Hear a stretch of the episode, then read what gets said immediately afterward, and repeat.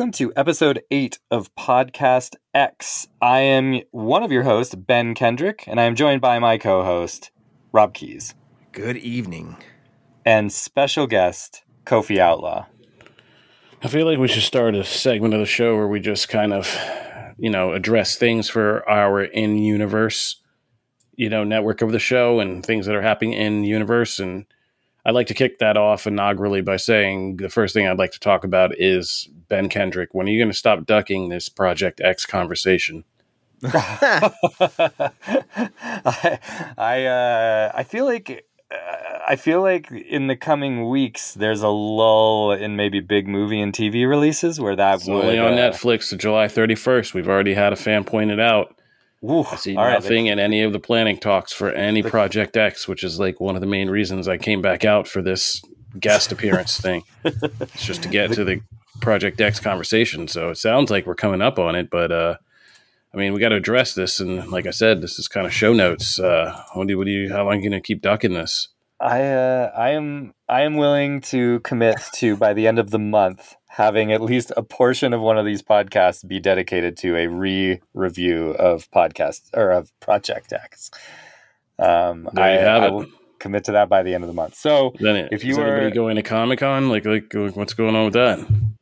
Oh, uh, I am not going to Comic Con this year. Rob, you ended up ducking out of it this year, right? I did. I'm I I am very split on this, but in the end, I decided not to go this year. I have some other stuff I need to attend to. However, uh, I'm sure, like your team, Kofi, we're sending a lot of people down. I, am in the midst and have been in the midst of planning this for weeks now, and really in the thick of it right now. But we're sending over, th- you know, because we have three sites going, we're sending over 30 people and video teams, and it's it's it's an absolute nightmare. It's it's so overwhelming trying to set up three different media rooms and three different teams and handling the travel and all this stuff that it's so stressful. I'm actually happy I'm not going to be there because you guys, mean, the three of us spent many, many years there together, and it's always a last minute mess and day to day everything changes. It's crazy, and I just can't handle that times three. So, uh, yeah. luckily, I have a good enough team who can kind of handle it on the floor. You're going to be our, well, you're gonna be our man on the ground. When I say boo on both of you, uh, you going? Are You can come back this year? Yeah, I'm going. Hell yeah! of, of any year to go, this is the year. Comic Comic Con's making a comeback, bro. What do you think I'm going to be? Well, it's like three weeks ago. You're like, nah, I don't know. I'm going to go. yeah, but then Comic Con stepped its game up, and so I was like, well, now you're worthy, and then I came. Yes. Yeah, it's uh, pretty much how I've been doing it until I got two kids. You know, boom. Mm-hmm. Yeah, Marvel, um, uh, like Marvel's going now, and there's like a couple other big ones, right? Yeah, I'm sure Kofi has it on the schedule too. There's a couple big ones that have yet to be announced. So you know, in all in all, it is going to be a, a big year for movie and TV, which is which is good to see. So, yeah, that's awesome. Um, yeah, I'd like to go. I'd like to go again. Some next someday. year. Yeah, next year. I'll be. Uh, I'll go for Screen Rant, Rob, and I'll just review the movie. There's not going to be a next year. oh, you want to say you review movies? Yeah, okay. No, I mean there's just not going to be a next year. Oh, like like like tw- like the world is not. Yeah, I mean at the rate that the rate that things are going, that's probably a pretty accurate accurate assessment. I would say. Um, okay, well, so this week we're going to be talking Stranger Things, and then we'll you know, slide into some maybe kind of uh, just sort of fun conversations at the end here, depending on how much time we we have. Similar to last week, we you know we got the impression that a lot of people kind of enjoyed us talking about all the movies that we had walked out of. So um, you know, we have some other kind of fun conversations like that potentially lined up. But we'll see. There's a lot to talk about in this uh, in this sort of Stranger Things season four, um, you know, finale recap. So um, I am going to start with our biggest Stranger Things fan, Rob Kid. No, I'm just kidding. I'm not ever going to say anything about that like that again because Kofi absolutely crushed us with that. Uh, with me implying that Rob Keyes was the biggest the biggest Star Wars fan, and listening back to that podcast. Uh, I would I would definitely well, I, say. I mean, I know we've all lost touch over the years, but I just didn't know what you were smoking from that. Like I was just like, what? What? Based on what? Was, I think I was uh I think I was I was caught up in all of Rob's love for the video games in the past. like uh, and I didn't want to like flex, but I was like, bro, do you know how much like loot Star Wars money I'm after these days? Like you know, I'm fucking deep in this no. Star Wars stuff. Are you kidding me? Sometimes I say dumb things that are unsubstantiated on this podcast that are just me uh, me trying to intro things. I, I credit this as one of those. Well, I mean, I think it's a very honest moment where you break the fourth wall and kind of remind people this isn't the old screen, you know, the old SR Underground. We've been we've been away from each other. We don't know things. There's a lot That's of true. mysteries here. So yeah, now Ben thinks we're the biggest Star Wars fan. that's about where the fuck we are with understanding things. It's possible. Yeah, it's like I didn't know that Kofi like basically became a scar like a Star Wars scholar during the pandemic and read every comic book that there possibly could have ever been written about uh, about Star Wars. So we've only had uh, two years to catch up to this. Yeah, or I, watch my other excellent podcast, Comic Book Nation, which you can hear us interview many uh, creators and uh, people involved with Star Wars. They're our, you know, they're our best interview friends. Not just yeah. that, man. Ben Kofi knows friggin' everything because, like, your show. I do know everything. Yeah. yeah. Actually, though, in terms of the content, you are like now the content king, certainly of us three, because yeah, you know that nobody. Yeah nobody appreciates it, but uh, just like our other podcast, one day they're going to like discover. I was making a joke about it. It got a little dark on my last episode. Uh, I think this podcast is doing bad things to me and my other podcast, but uh, I was just like, yeah, I made a joke about how we're the only show that actually does everything for geek culture, and then like ten years from now, somebody will get the great idea from some company to start a show that's everything for geek culture, and then and I'll just be like, and I'll be like, but these episodes will still be here. But uh, you know, like, I mean, that's why we're here, Podcast X. We still haven't really leaned into the fact that this is like the meta sequel to a pioneering podcast we already did, and yeah, like, yeah.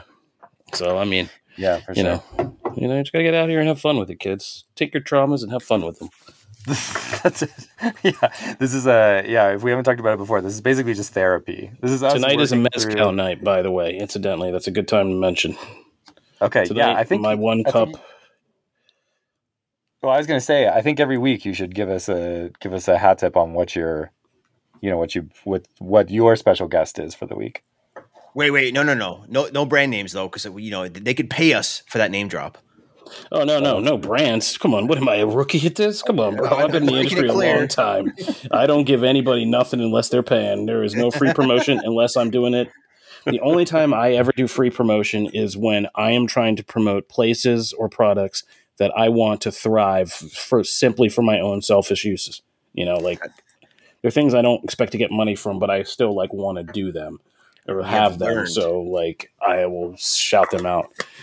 Yes. Man, I'm thinking I got to do a spin-off podcast called One DM. That'd be a great name. Don't anybody steal this if you're listening to this. One DM would be one drink minimum, and it'll be like, like that.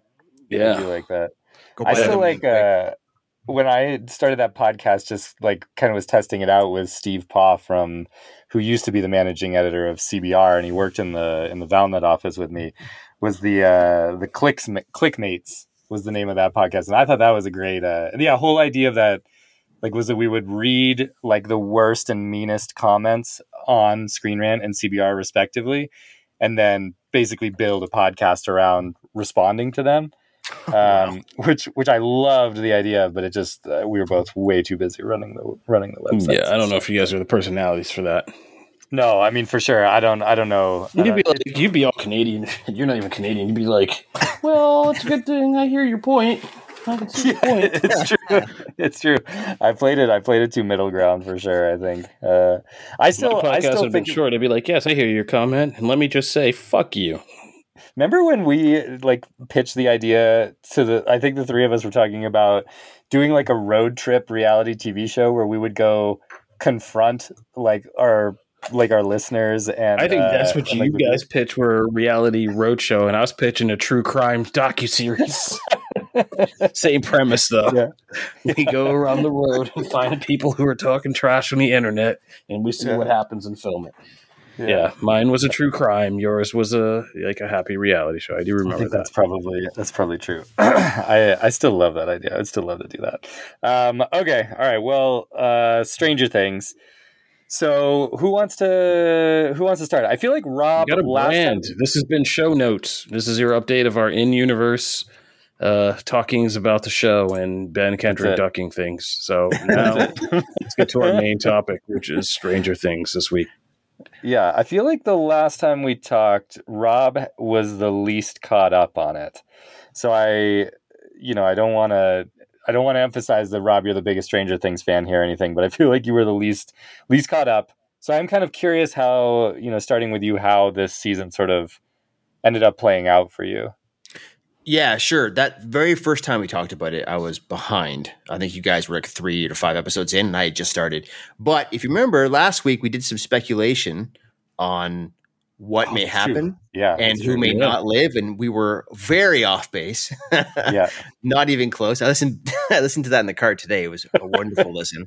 Um, but no I, I, did share some thoughts and i know kofi uh, RT'd some of the stuff i shared on twitter but i think i'm, I'm going to guess we're in agreement on a lot of these things but i loved it. I, I loved the show this season especially. Um, i think last time we spoke about it like season one uh, was very special to me. Season two was a miss. Season three was on the up and this I think they hit it. They hit a home run with this one. Um, with the delays, the long production, the massive episodes, the massive amount of characters and side plots, and the, the, way they weaved it all together in the first seven, they continued that and they earned the end spot uh, in, the, in the back two. They earned those characters getting back together. Um, and they did it in a very Stranger Things way. And by that, I mean, I, I know we play jokes about who's not going to make it, who's going to die. But you know, the Duffer Brothers, even some of the actors like Millie Bobby Brown complains about that, saying there's the stakes aren't high enough. More characters need to die. And the Duffer Brothers, their response was that this isn't Westeros, right? This ain't Game of Thrones. This is Hawkins, Indiana. Uh, yet there was still some insanely emotional moments, I'll say, in, in the final two.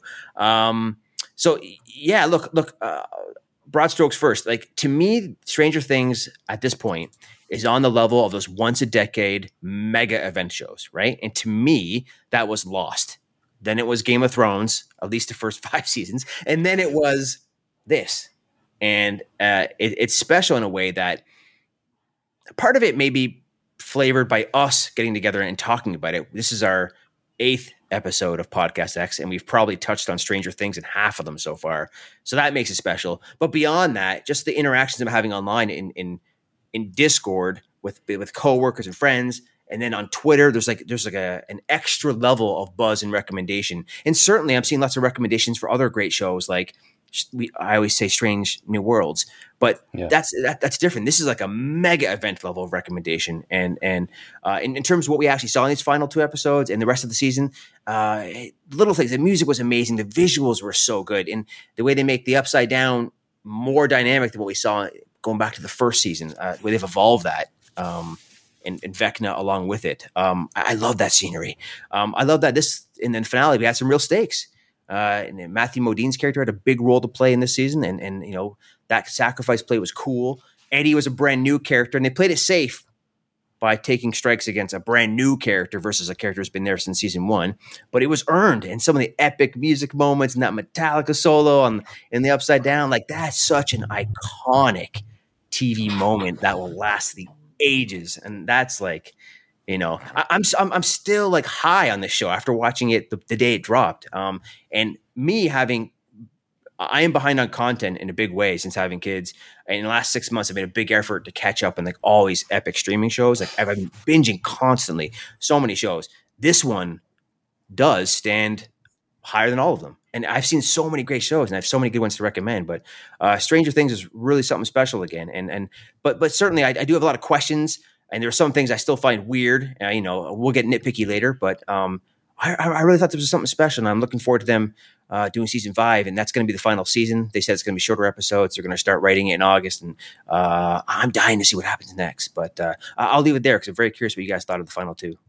Yeah, Kofi, I know you. You know, on on comic book, you had previously said that you were a little bit soft on the first couple episodes, and were were a little bit concerned. And by the time we had talked, you know, we were both um, past like Max's storyline, um, you know, with the with the running up the hill sort of sequence and everything. How did you feel about how everything sort of wrapped up? Were you on that high from where we talked previously, or did you come back down some? No, no, I understood the question. Um, yeah, um, yeah, that didn't age well. My whole first week rant against Stranger Things, but to be fair, that was a very crazy week. Like there was a lot going on that week. I think that week we had like the what was that? Like the wasn't that the Obi Wan finale that week? I think it was like, yeah. Stranger was, Things came out that Friday. Something else came out that Friday. oh Hero yeah, Gasm.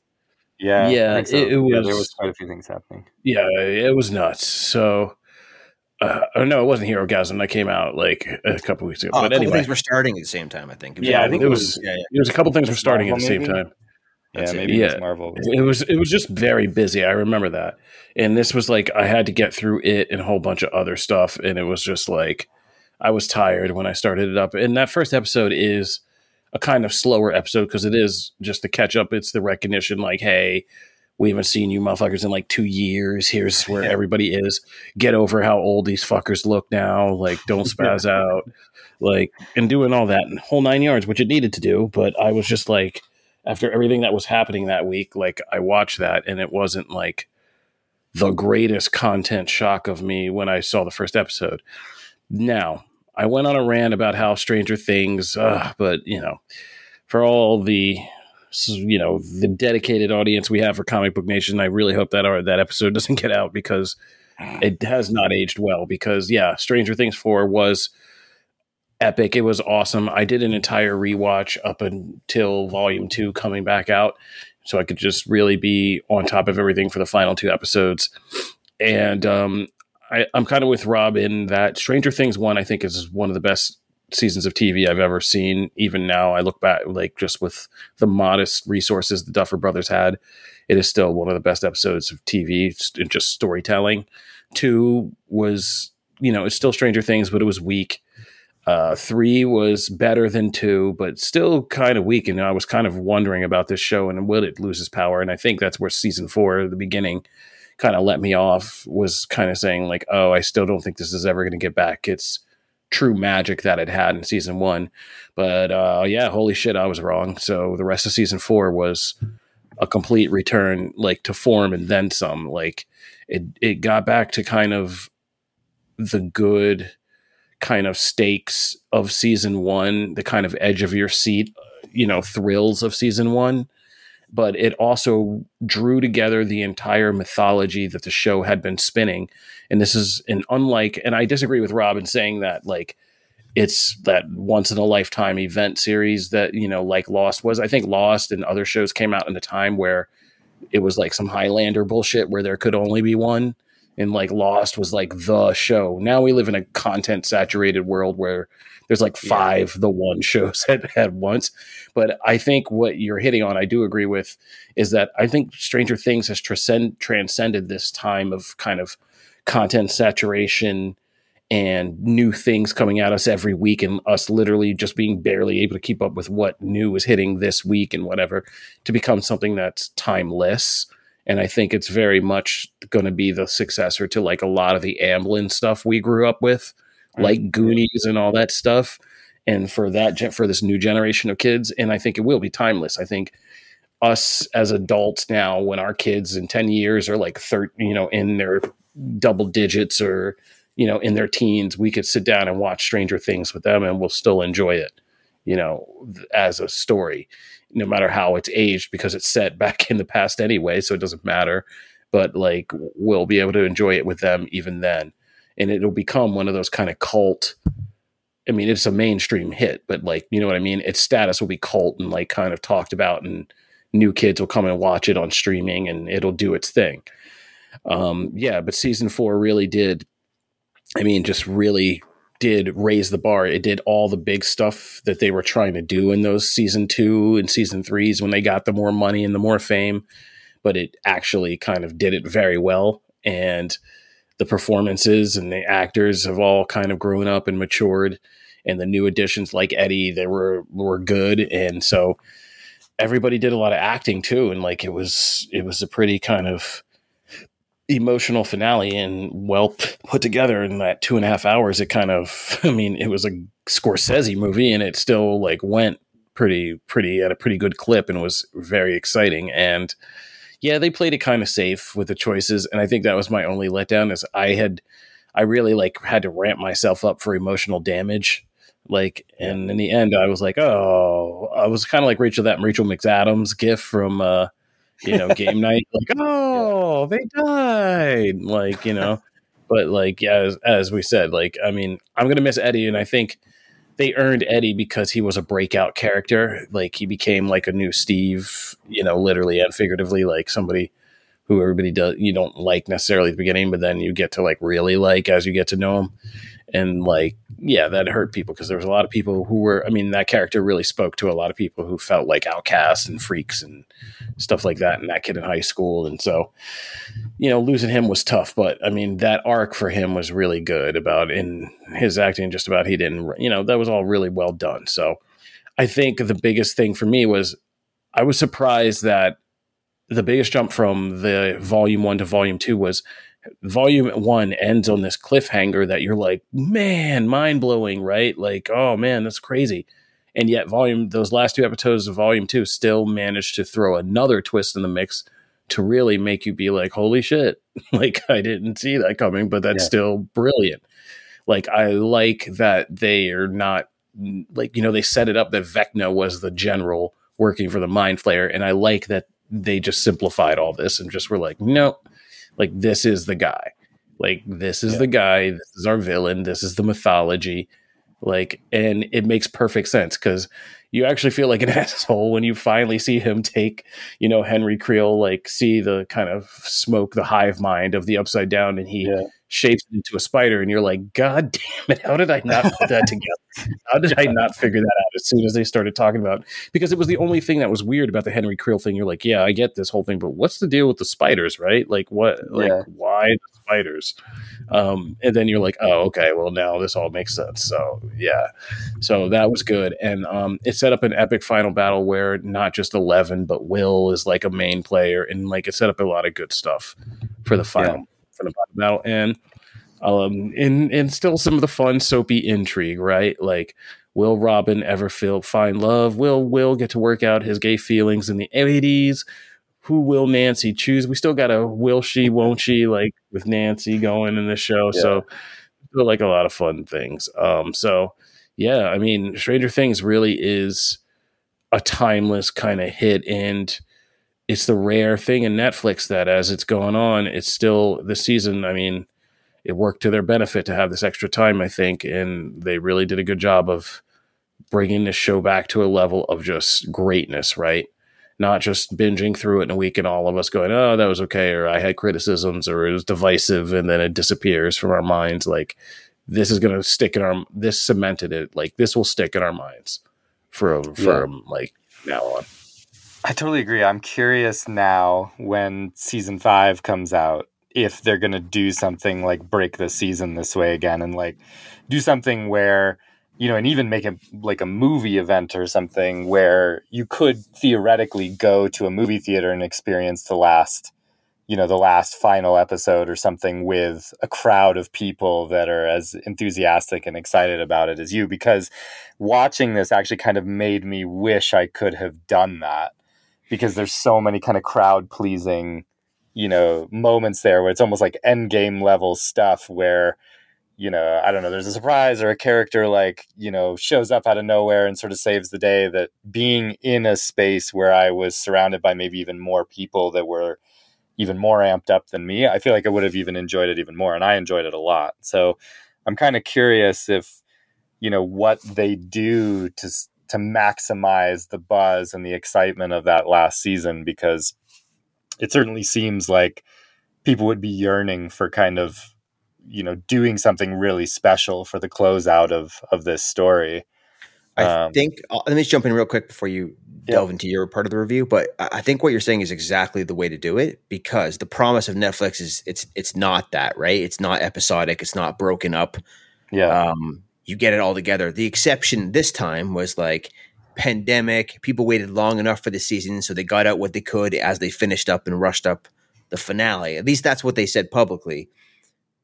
So they can't pull that card again. But if what you're saying that that is the way, they could say, "Hey, look, here's the first eight episodes, and the back two are this two and a half hour event." That you can see in theaters a day early or whatever, a weekend early. And that's how they could get around it. They, they yeah. advertise it as a special thing, but it's also coming to Netflix around the same time. Um, Netflix, the streaming service. Netflix, of course, is putting tons of movies now in theaters first for limited runs, including The Gray Man, which is the Russo brothers film coming up in a couple of weeks. So, yeah. um, I mean, we're even hosting a Q&A with them in a theater. It's not like a streaming event, right? So, um, I kind of hope they do that too, at least to try it, right? Yeah, I'm sure there would be people that would be pissed off about that, and so like I would even be okay with, you know, a release of you know like it's like a midnight release or something on Netflix, and there's like 10 o'clock showings of it or something, you know, yeah. just so that you know you get people in the theater and the the episode comes out, no one's feeling spoiled, no one's feeling like they're being forced into a theater. Everybody wakes up the next day with the same opportunity to not be, you know, spoiled or something. Um, but man, I really wanted, I felt like I wanted that. I feel like Ashley and I sat down, you know, my wife, um, and I sat down and, and, you know, I, she is like, my wife, my wife, my wife.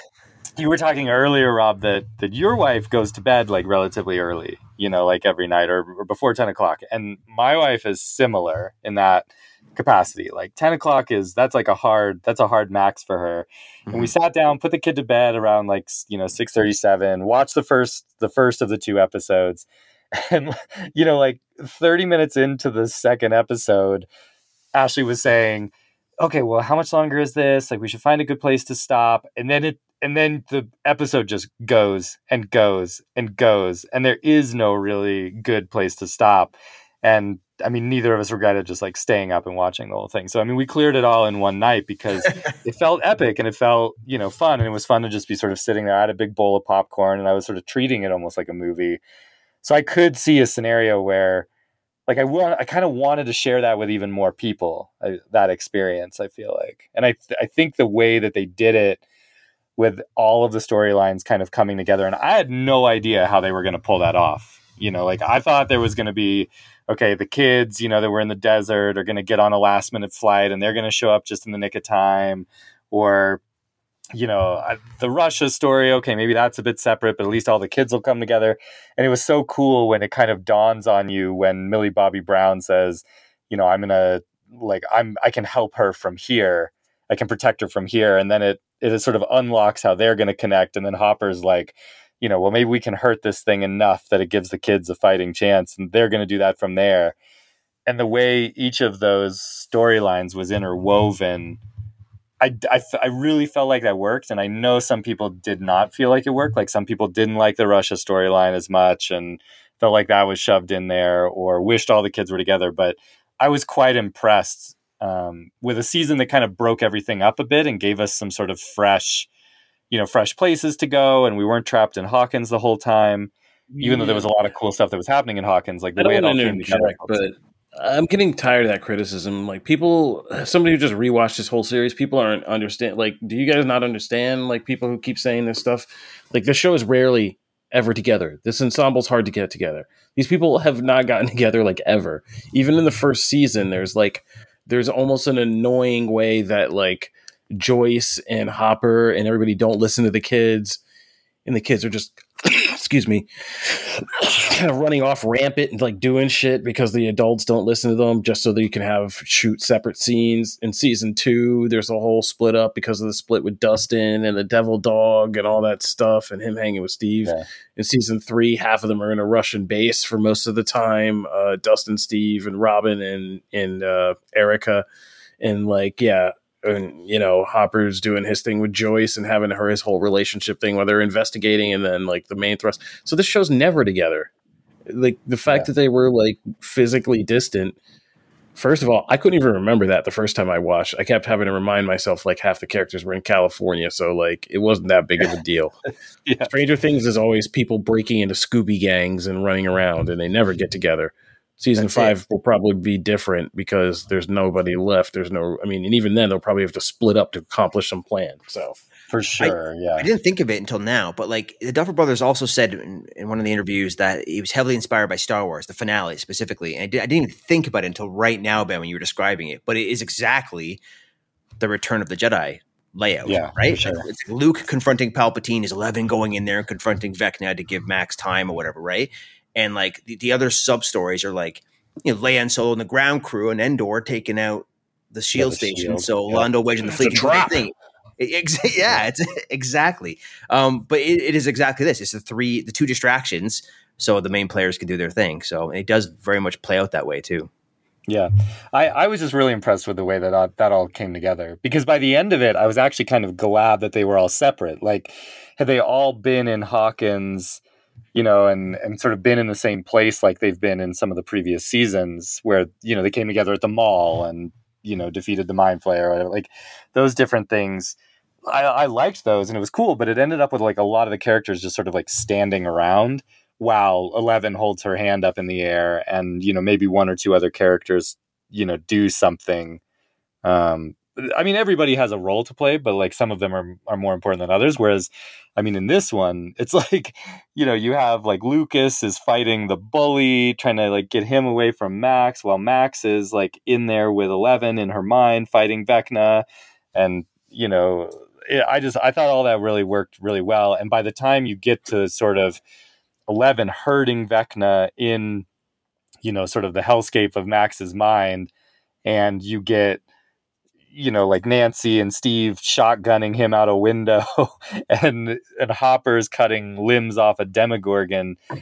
That felt like like I was I was so excited and so in each of those things as they sort of built on each other. Um, I thought that was I thought that was genuinely great. Um, and there was there was also just like a lot of fun setup there too with like the pizza, you know, the pizza shop kind of you know them preparing to create like a, you know, like a sensory deprivation chamber for her and and stuff. Like I I really dug all that. Um, the only thing that I thought was kind of stupid about all that, but I knew that they had to do it was, um, you know, Mike breaking in and giving giving Eleven the pep talk and telling him that he loved her and stuff. It's very 80s Amblin entertainment, like you were saying, Kofi. So it kind of works just because it resonates with the kind of things we grew up loving. But I also like I also just thought that was kind of ridiculous. and so, you know, like that Eleven needs that from Mike just seemed kind of uh it almost felt more like a Max thing, but they had been building up that whole Mike's the heart and you know Will's yeah. the wise and all that. Like I understand it plays to their D and D personas and stuff, but that's exactly, it. and it follows up that powerful scene where Will. And by the way, finally, Will getting like some legit screen time and acting moments. All the OG kids were incredible in the finale, uh, all season long, but especially in the back too with the in the more emotional moments. Uh, but finally getting Will to have his moment. But that does lead to the thing we talked a lot about last week is the poster reveal, which was not at all what I was expecting, but I thought it was cool and it, it, it does kind of to me at least it earns that moment that you're complaining about a little bit obviously right? Um, otherwise I, I, would agree. Yeah i mean what if we had i had predicted that maybe will was going to die and we were going to see the poster and that was going to be the function of the poster yeah. but the poster uh the, i did i did really really like the will stuff um too and it was nice to finally see literally anybody this time in the form of jonathan like lend that kid some support and just be like i know you're going through something you know, and I'm sorry if I wasn't there for you, but I am here for you because it feels like literally everybody else around Will is just kind of, you know, completely ambivalent to the fact that he's like struggling and he's going through something. So it was nice to finally see Jonathan kind of step up there and and you know be there for his brother. Um, because yeah, I mean that poor freaking Will, and just like you said, I mean I think he's going to have a massive role to play, and potentially still a sacrificial role to play in that in that final season. Yeah, um, I do have a couple like things I, I especially love. Like the post reveal was pretty cool. The little the Conan the barbarian sword that Hopper uses, yeah, picks up like that's pretty interesting. Um, one thing we haven't really delved into specifically is there's so many subplots. I keep harping on that point that they in so many different separate character groups doing their thing all season long. Like that was really amazing how they weaved that together.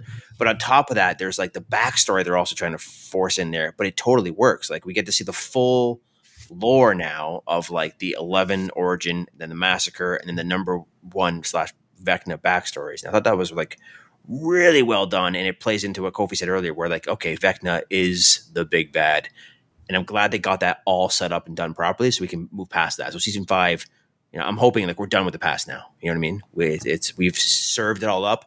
Now everyone's back together. I'm curious if they break them apart into groups. They always do, but um, yeah, it, it, it, sets up a nice platter for what season five can be with the, with the state of Hawkins and everybody back there.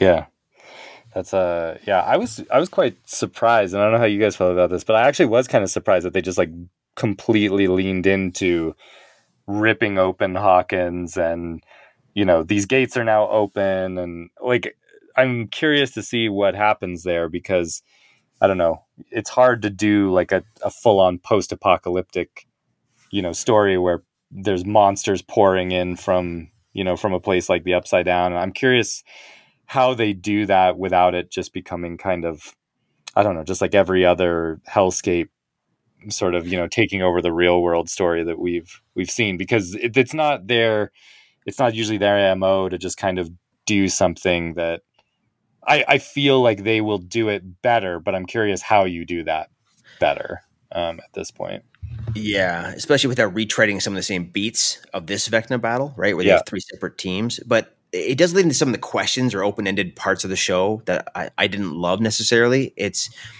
uh, things like the bullies, like we saw them a bit of a fight there, but we didn't, we didn't see how what happened with that crew by the end of the show, yeah. right? Uh, same thing with the police force; they kind of vanished after the Eddie search in the first couple episodes. Yeah, and I don't remember seeing any of them in the final. Uh, you know, when yeah, they're trying to help, help the are, town. Yeah. And then there's the the, the, the kind of goofy military faction who wanted to straight up just kill Eleven instead of giving yeah. her a chance.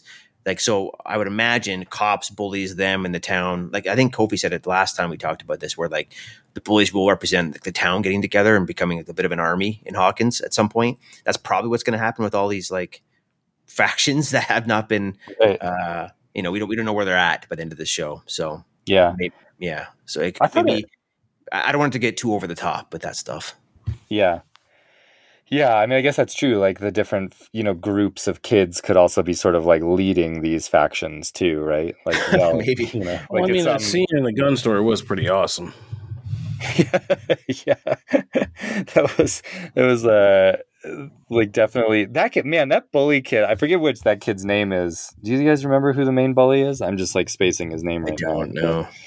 know. Um, but man, that kid is a fucking Jason. Sociopath. His name's Jason. Jason. That's right. Yeah.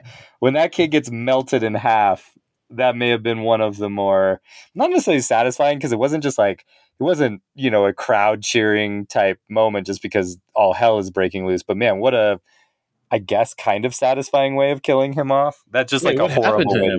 I miss this. Wait, oh really? Happened? He gets he gets punched like he gets knocked down by Lucas and he's laying on the fault line when the upside down rips open and the line it's in the attic like he's laying in the attic and that you know the magma line like opens up along like a board that he's like laying on and he just gets melted in half wait what yeah that why, why do I, my mind must have just erased that moment. I, I don't remember no, that at I, all. I yeah. remember that that whole sequence. Like I was working and like I was trying to watch this and do yeah, a bunch of stuff, and like there's there's so much that happens in that large scale sequence of like the weird Nazi sign opening up in the ground, and I was just like, yeah, and I was just I miss certain things about it, like when it started. Yeah it's it doesn't change your point rob about like the bullies potentially coming back and disappearing though because like he you know the other bully like runs off that was that was like attacking erica um yeah. i think that kid lives and then the other bullies are completely mia like you don't you know i mean i guess right. the one kid got snapped into pieces by vecna but i still think there were there were like two or three others that were kind of like the lesser bullies or something but that jason kid yeah he gets melted in half um, he's laying on the ley line, and it. I mean, when the oh, magma comes weird. through, he just gets burned straight in half. Yeah. Um, um, so well, he's not. Uh, R.I.P. Jason. That's new information to me. I was actually, I was glad I didn't write like any theory post about like what that kid was going to do in season five.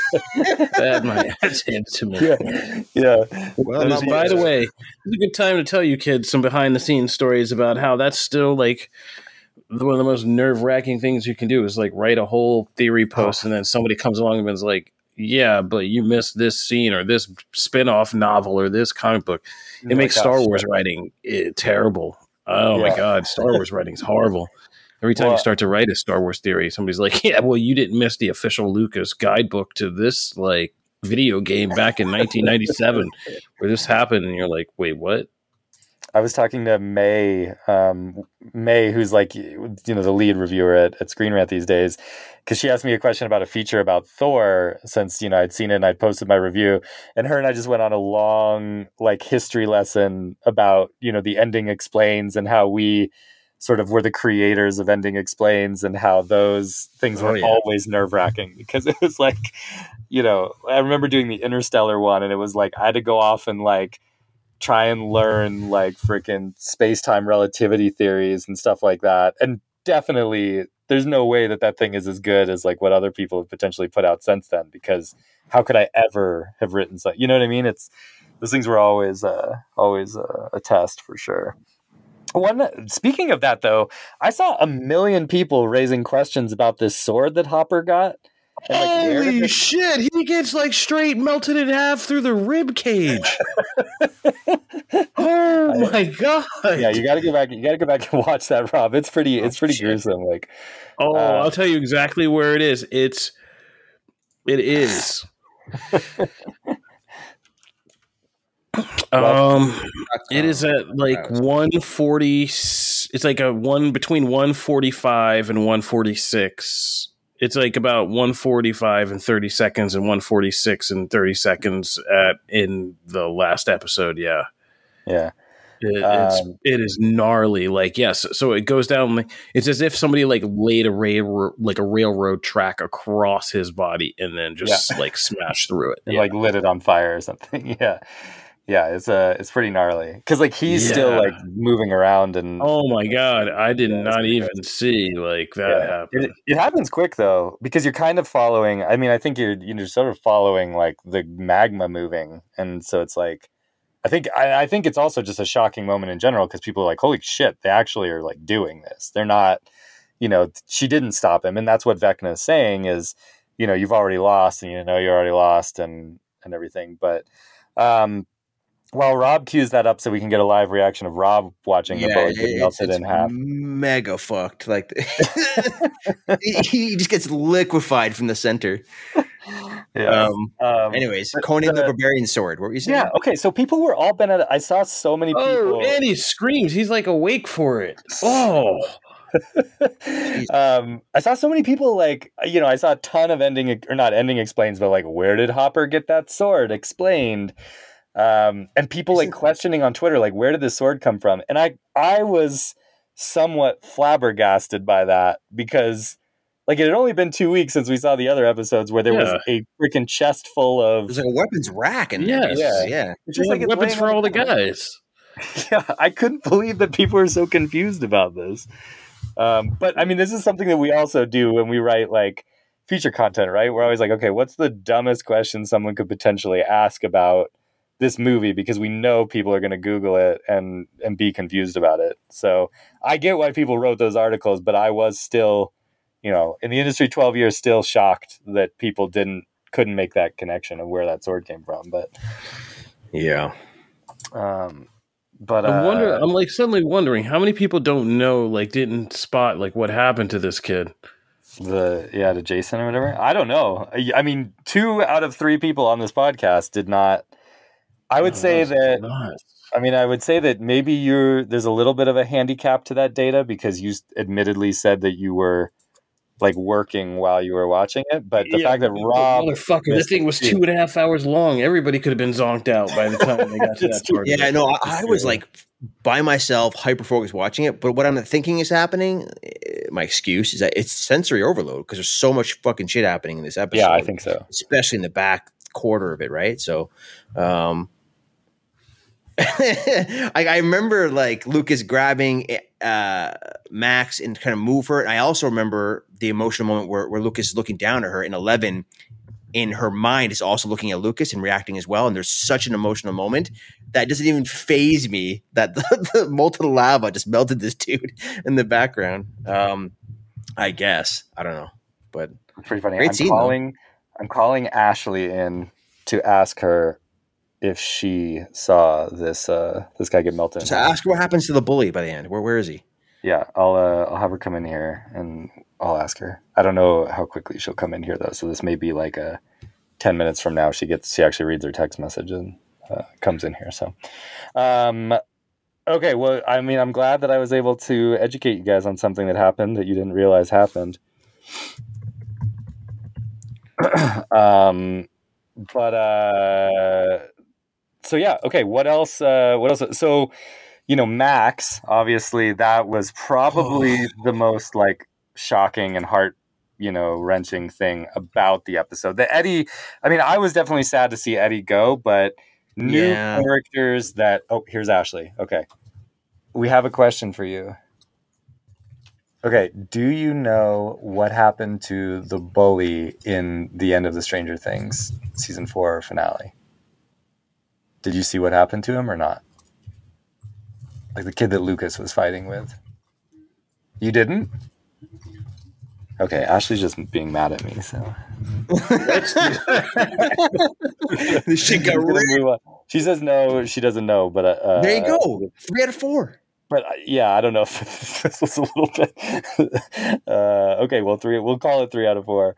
Um, but uh, yeah, okay. So the Max, you know, the Max storyline, I would say, out of all of the different, like I think I was saying, Eddie, I was sorry to see go kind of expected that one, I think, a little bit though, because new characters on Stranger Things tend to be kind of like red shirts. Like we had Alexi, Sean Astin, yeah, yeah, we had Alexi the last season, and then we had Sean Astin the season before. So, you know, they definitely have a habit of introducing new characters that people like that then sort of become cannon fodder, so that they don't have to kill the kids. Um, and so I felt like Eddie Munson was definitely on that on that trajectory potentially. Um, so I would say that as much as I, I liked that and I liked his moment where he's dying and then the moment with his um, you know, with his uncle later on, who I didn't realize was the like the robot, not robot dude, but the alien dude from Agents of Shield in the last few seasons. The guy that was like uh, friends with Fizz or Fitz, Fizz. That's you guys not him. him. It is him. I'm ninety percent sure. I'm ninety percent no. sure. Yes. No. Yes. The guy who was friends with Fitz, who, who created the robots, was the dude from the Mummy movies. It wasn't like right. No, I'm thinking we're thinking of two different people. Oh. Um, I am thinking of. Uh, well, I don't know. While I look this up, um, what was you guys' reaction to the to the Max thing? I was surprised. I was surprised by it. Uh, uh, yeah, a- after her narrowly escaping, them like doing the full pretzel thing to her was was really fucked. And and the, the even the second the one two punch no, of that, Rob, that she no. survived it. Wrong. Everybody should know that Kate Bush was never going to save anybody. it didn't save us in the real world. It wasn't going to save us then. Yeah, she was just gonna cash these checks. By the way, I'm right. Uh, so he played Enoch in Agents of Shield, and he played Wayne Munson. The uh, and the actor's name is Joel Stoff or Stouffer. Um, Enoch, that's the same guy. Enoch, yeah, he was like the yeah, that's Enoch from Agents of Shield, bro. Oh, yeah, yeah, yeah. I, I Uncle Munson, yeah. Okay, yeah. okay, okay. Yeah, yeah. Sorry, I'm like two seasons behind. I'm thinking it's, of the one who created. It's okay. Like, it's weird girl. to see Enoch having motion. Oh, no, no, no. I was like, I know, what's wrong right? with that? And, and facial hair, I guess. yeah turns out like that guy's actually I hadn't picked up on him when we were when we saw him in the first couple episodes. Um, but man, by the yeah, when we get more sort of FaceTime with him and, and kind of get that emotional scene between him and Dustin at the end, uh, that's when I cued in on it. But man, he was he was really great. I I sort of appreciated that interaction. I'm a little bit. It was a little bit stilted in that like Dustin is like describing how he was like he saved the town. like it's like Enoch, uh, it's hard to sort of picture how like Wayne was actually interpreting that message that he would be saving the town. But can I? Um, um, I know that was more for the audience than it was for him. But can I explain myself? I was thinking of John Hannah from The Mummy who played okay. um uh, what the hell's his name? Uh Radcliffe, Radcliffe, Holden Radcliffe. Oh yeah, the yeah, he was in like two or three seasons yeah, yeah. there, and that's kind of where I fell off Agents of Shield. Never watched the very end, but yeah, I actually liked the end. I actually liked the last couple seasons. once they got the Kree and the Alien future season, I was like, oh boy, I, am out. So um, that's too bad. It, I think it's better than you. I liked the last couple seasons more than a lot of what came before it, actually, because it kind of went and did its own thing. But we are fully off track um, at this point. So I apologize for sending us on this Enoch. It's what we do. But as far as like Max goes, um, fate almost like a fate worse than death by the end of it because you know she's basically in a in a brain dead coma is what we're led to believe. I mean, I don't see any reason why we shouldn't expect to see Max back and alive. Um, maybe blinded still. I'm not that part of it. I wasn't sure, but I assume she's lost in the darkness in the same way that Eleven was searching for, um, you know, one on behalf of of Brenner for you know all that time. Um, and that eventually Max is going to be found and you know brought back and able to help save the day. But or uh, she's still blind in, in a hospital bed or whatever uh, in the physical world, but on oh, the mindscape, she is a combatant against Vecna. Yep. Yeah, that would be interesting. Got that mind muscles, bitches. Billy too. It's gonna be a Billy Max reunion. Barb, let's go. Oh yeah, Barb should come up with just Barb should be the final one who just walks up and is like, "Hold this," oh, and just shanks him like four times in the heart. it's the end game moment where like all these portals open yeah. your mind and all these dead characters come back. Sean Astin's Sean there Astin too. Let's running out there kicking kick, kicking demodogs and stuff. Yeah. Oh, that'd be amazing. Oh, that would be really cool. Um, I actually I had that same thought about Billy. Like it almost feels like if the Max storyline is incomplete, like there may be something to do with like you know, kind of somehow finding Billy or reconnecting and making peace with with the Billy of it all, um, in order to kind of bring her back or in order to unlock some ability that she needs to kind of take Vecna on. But but it seems like it seems kind of hard to imagine that Max isn't going to have a large role in now like like will Max and Eleven teaming up and working together to defeat Vecna seems like kind of the more likely scenario for season five because they've sort of all been tormented by him in one way or another, right? Like Will alludes to it even in the end of this season that he he can kind of feel him and now he knows who the voice is that's been sort of in his head this whole time. And Max obviously was killed and then resurrected by him or re- killed by him and then resurrected maybe. And then you know we have 11 was the one that was like duped by him um, into releasing him and, and stuff like that. So I feel like that's there's something to that that we're gonna get, but I'm not sure what the shape of it what the shape of it is yet. Yeah. Spider, motherfucker. What do you think? uh, I uh, I, am curious, like the, the, the broader strokes, like uh, the through line. I mean, obviously they're fighting Vecna, and that's like the battle. But like, there's going to be like ten episodes of this. I'm very curious what yeah all the little storylines will be through that throughout that. You know what I mean? So uh, it's not like they split up into groups and search the world for some crazy artifact. It's not like that. It's, they're all together back in Hawkins already. So yeah. um, that's what I'm most curious about. Right? What is the yeah. normal world there at that point?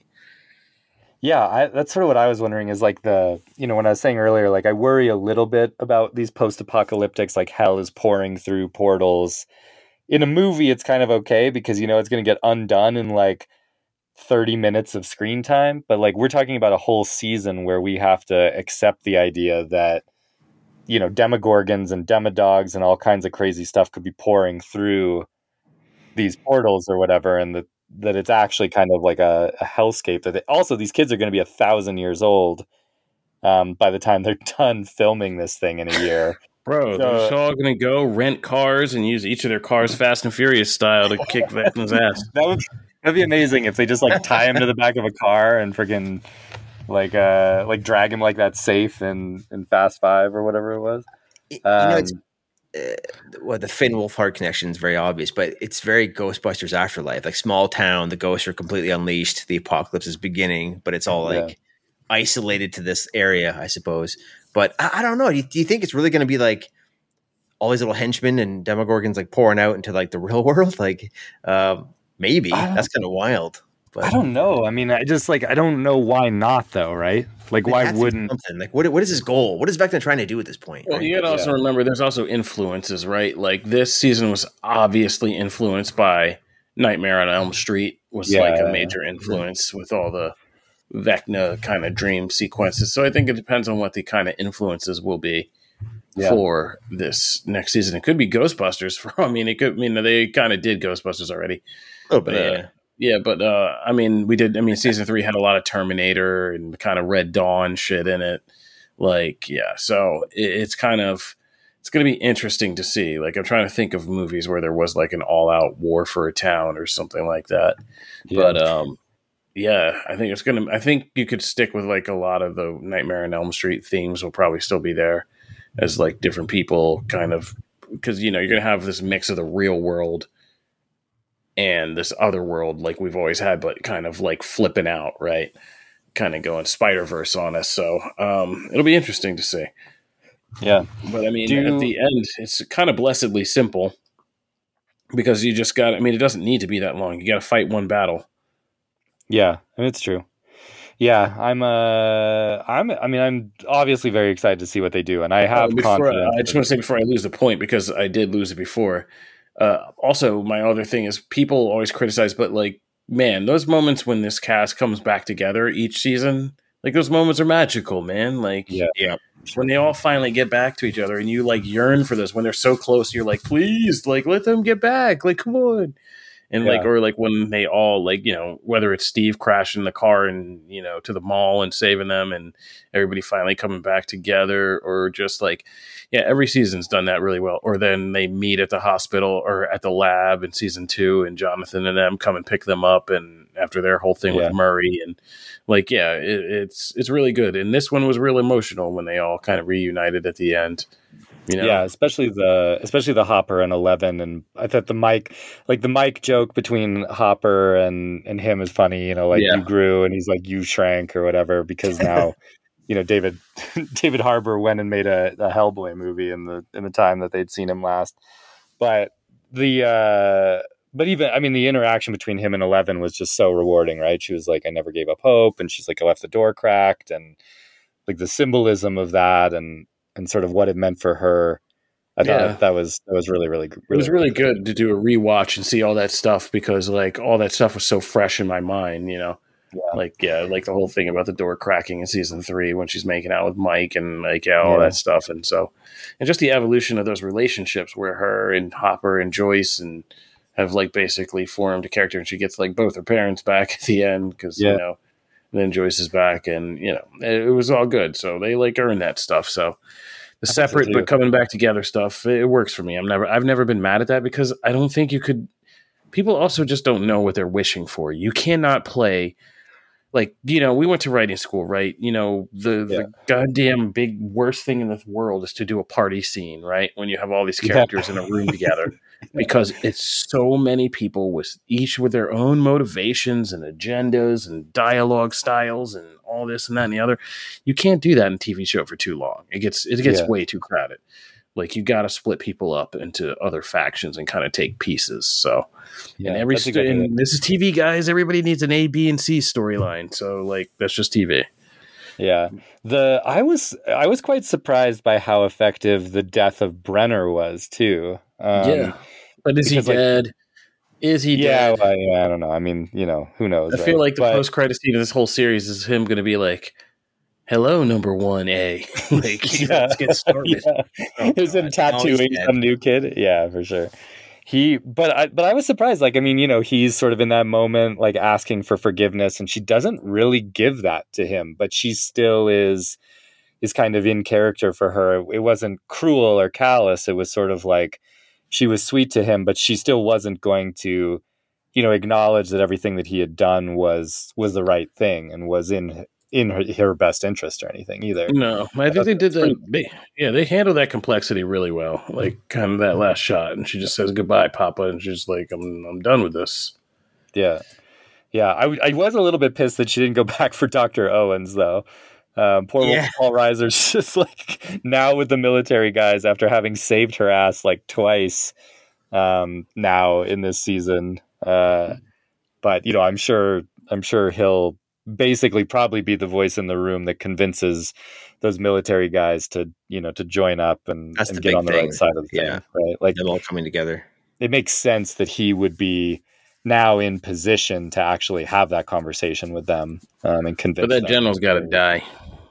Yeah, that guy's an asshole for sure. That guy. Yeah, he's yeah. crazy. Like he's one of the most sadistic people in this. He tortured that poor FBI agent He oh, took a job, tried to get some pizza, got shot, and then just got cooked in a box for whatever for like weeks at a time. Yeah. And plus, black on black. Oh, I'm going to take this privately, like you know, personally for me. But black on black militaristic like government violence. Like, come on, bro. What is that? Yeah. Like, what is that?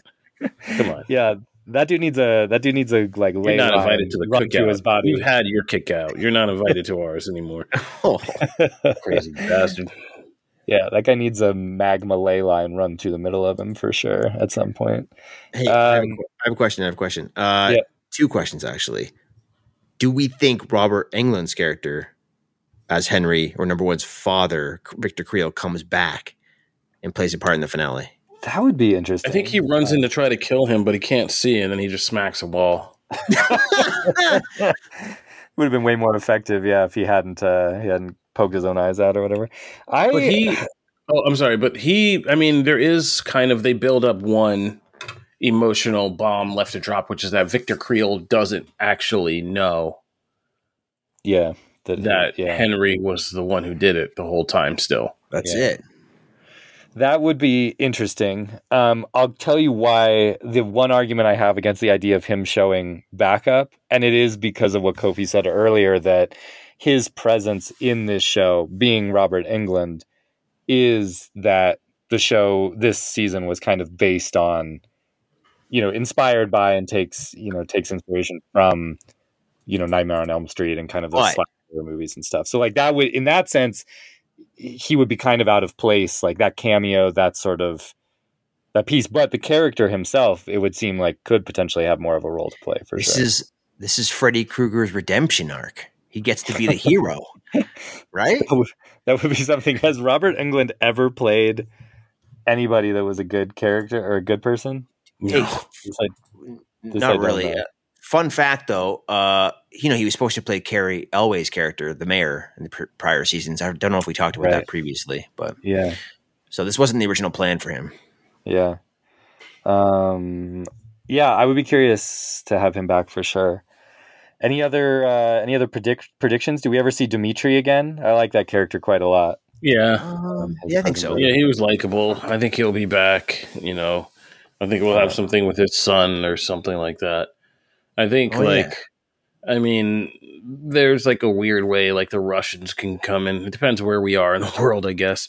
But like there's a weird way like the Russians could help out or the KGB or somebody and you know Yeah, that'd helps. be interesting. Kind of like a we're all humanity and you know, you know what unites us killing hellspawn. Yeah.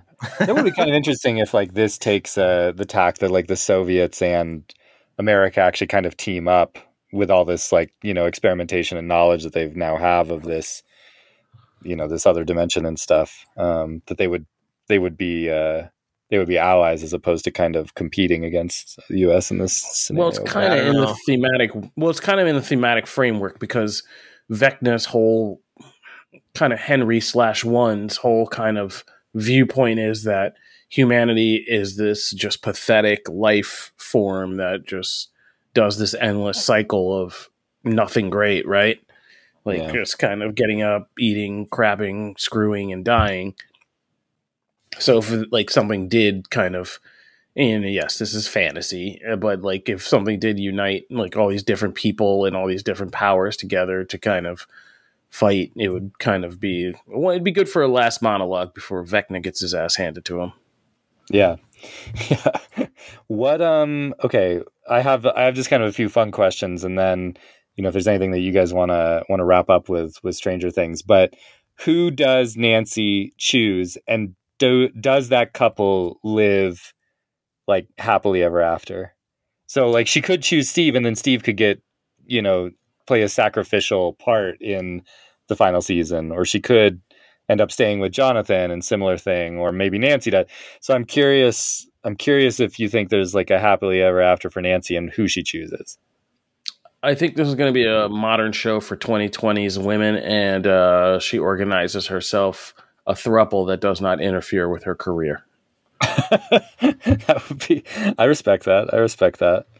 Um, a thruple, huh? Um, it's. I, I gotta be honest. I did not love where those three ended because they wrote it so it leaned so hard into Steve. Yeah. Like Steve, just says, I have her whole life planned out. It's you and the kids, and he's with her the whole time. And then Jonathan finally comes back, and all their interactions are like awkward. And it's like, guys, there's, no chance yeah. here, right? So, yeah. um, if they wrote the Jonathan part of it better and gave him a chance, um, I mean, this all depends because I, th- I, really do think season five is going to do a lot more with Will and Jonathan and the Byers yeah. family. So, we'll see.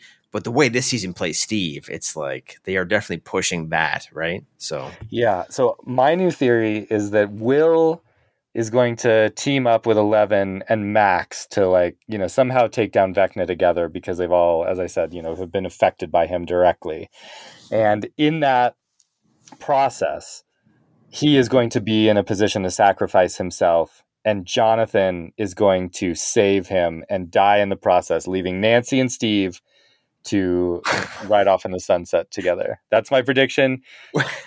I, but it said it is a bit established here because you know Jonathan is saying like I'll never leave you again, um, you know, to Will and and stuff like that. And Steve, we have that sort of, you know, the the sort of growing closer of Steve and Nancy that just seems like that's where the show wants to go. Um, like I don't see them backing off of that. So unless there's this thruple, I guess. I guess I hadn't considered that possibility. Well, but we do know how great our track record is at predicting who's on the show. yeah, super, super great, guys. Super great. Um, yeah, well, I mean, those are the majority of the things that I kind of wanted to touch I, base on. I only have one more, like another speculative thing, but it's more just like curiosity. Do we think this show will end in a way that sets up potential, you know, spin-offs in this universe? Or is it, is it going to be a nice, clean, tight? It has got to end? be. It has got to be like left open in some way to continue. This is it's way too big of a franchise. Like you mentioned, you know, you mentioned earlier, Lost, and you mentioned, you know, Game of Thrones. Lost wasn't able to spin itself off, but I mean, Game of Thrones certainly is is trying to do that, and I think this does have the energy. It does have the fandom to do something like that, whether it's a prequel or whether it's, you know, you take, you know, I don't know, some of the kids like later and you kind of it chapter to it where they're a bit more grown up and now there's some new threat they have to tackle. I could definitely see that. Well, last um, week Kofi said X Files with like uh, Murray. Oh, with Murray, yeah. Harvey. Yeah. I mean, I would watch that, that too for sure. Yeah, I would watch that too. Man, um, well, breaking news. We're sitting here doing this, and Carlos Santana has collapsed on stage. Oh, no. Yeah. Oh, man. Dude, we're getting old. It's like people that we grew up, like, yeah. Uh, you know, really loving and stuff. It's like they actually are old enough now where things like that can happen. Yeah. I mean, the guy who actually convinced me to go to the new school where you and I met is, uh, he was a philosophy professor there. He died. He was also my dad's mentor, and and oh, got him into uh, the philosophy department at the college where I grew up. And uh, yeah, he had like mentored that's me crazy. and my dad, and yeah, he passed away today. And that's like the that's like the fifth funeral this summer, man. We're getting old. Yeah, yeah. It's like uh, yeah, and we're at that age, I guess. Well, hopefully he's okay. Um, yeah. Fucking love Santana. Uh, all right. Well, anything else to say about this? Uh, no, but, the upside down. Yeah, I mean, yeah, I mean, sure. I don't imagine anyone is listening to this having not seen it. But holy crap, if you have not jumped on the uh, Stranger Things bandwagon, oh, that is a question. That is actually a question because there are some people that we know, um, you know, like listeners from the podcast that have specifically told us they do not watch this show which kind of boggles my mind. And you know who you are because I was shocked by this. Oh wow. Um, but yeah, I mean, at this point, like, do you encourage? I, I, I personally, like, yeah, I still would encourage someone to go back to season one, watch it, and prep for season five, like wrapping this whole thing up. It feels mm-hmm. like this is one of those special shows that, even if you've kind of missed out on the last four years of, of the build up and the, speculation and everything like that to be there for that final season when this thing you know kind of crescendos um, i can't i cannot think of other shows that I would necessarily recommend over this right now to go watch. I mean, it feels like you are missing out on something. What a rare and fortunate opportunity to be in a place where there's four seasons of Stranger Things and you have not experienced any of it, right? Yeah. What are you yeah. doing? Yeah, for sure. Um, yeah, it's great for sure. Uh, all right. Well, we can like we can probably wrap up. I mean, we're at sure. about you know we're at about an hour and ten minutes or something. Um, we can you know we took some we took some divergences next week we'll uh we'll be reviewing thor love and thunder which i wrote god and thunder like a million times during my review and had to keep re uh re like setting myself but um love and thunder uh kofi and i both seen it kofi do you want to like tease how you felt about it just like quick like 30 second tease of what you thought of it fun funny heart. Yeah, that's there is love I, and there is thunder. yeah, it's true. Yeah, um, yeah. I would. I think that sums up uh, sums up mine pretty well as well. I think you know the big thing about this one over Ragnarok, and in my opinion at least, and we'll I'm sure we'll be unpacking this a bit more next week. Is just like it takes all of the great comedy of Ragnarok, and then it adds like a story that really does have kind of an emotional core to it with characters that you already care about and are kind of established. And I found that to work. Um, some people haven't, I guess, but um, more than anything, it's really, really fun, really, really funny. And uh, but it has a nice, it has a nice, sweet sort of story at the core of it um, that I that I really dug. So, um, also that opening gore scene is fucking. It hits different when you have a daughter. That's for that's for sure. I'm just gonna say that. Um, mm-hmm. uh, you said you Bro, kept please go back and watch Arrival and come back and talk to me. oh, God, I true. I don't think I can. I don't think I can. Uh, ben, you said you kept writing the word God. Is that because of the game Thor: God yes, of Thunder? I think so. I think. Fun so. fact: that's the worst reviewed game in my career. Uh, like, I had to do that for the. What the hell was it? It was I forget. It was the Sega tie-in game for the movie. Oh my god! I, I wanted to give it zero out of five. It was so bad, but yeah, I remember that because I, I, like that was back in the that was back in the GR days, right? Oh yeah, this was 2011, yeah, like when the movie came out. Yeah, I feel like you and I had like a lengthy conversation about that at like Comic Con or somewhere where we both maybe it was New York Comic Con. We were just like sitting there, like shooting the shit, and you were like, "God, I just had to. I still have to write my review of that game." And I was like, "Oh man, I love movie tie-in games because generally I do have a Jesus. soft spot for movie tie-in games, um, even though they're genuinely or generally rather terrible." Yeah. But I remember you being like, "This is like this isn't even unironically bad. It's just it's just very very bad." Mm-hmm. All right, so um, for next week then, or in a couple days, we'll see. Yeah, for sure. It'll just depend on when Rob sees it. So everybody get a bug Rob, tell him that he needs to get out, see it early. Maybe we'll try and record a bit early. If not, you know, we'll be back on Monday um, with the episode, and uh, we'll be reviewing uh, Love and Thunder. It should be a fun, should be a fun conversation. Um, that will do it for this week's episode of Podcast X. Uh, you can follow me at Ben Kendrick. That's B E N K E N D R I C K. Um, you can check out what I'm doing over at Rise at 7. Um, and check out my reviews at screenrant.com with the lovely folks that write at that website. Rob Keyes. Yeah, I'm on Twitter at Rob underscore Keyes. That's K E Y E S. I am FailCube on Twitch and Instagram, and you can uh, see our teams' work on CBR, Collider, and Screen Rant. Mr. Kofi Outlaw, special guest. You can find me over at another podcast, Comic Book Nation, uh, the one show that does everything for geek culture, and uh, we got to try to keep all that straight each week. It's a real, it's a real adventure. Uh, it is also the official podcast of comicbook.com where you can find my writings, my musings, and everything else.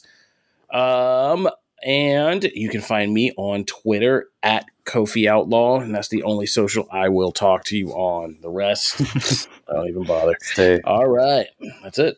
Yep.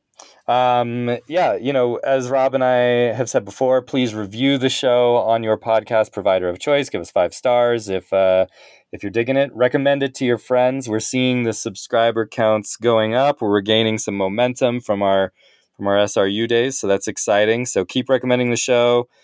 Um, yeah, we uh, we appreciate you guys' support. We'll be back next week with uh, Love and Thunder, and then you know maybe I guess not maybe I've committed at this point to by the end of July to have recorded a, uh, a Project X re review with these guys. So if you've never seen Project X, I guess now's the time for you to revisit it. It's on Netflix until uh, the 31st of July, according to Kofi and, and some of our listeners. So check that out, and we'll uh, we'll circle up on that here in the near future. Thanks for listening. See you guys next week.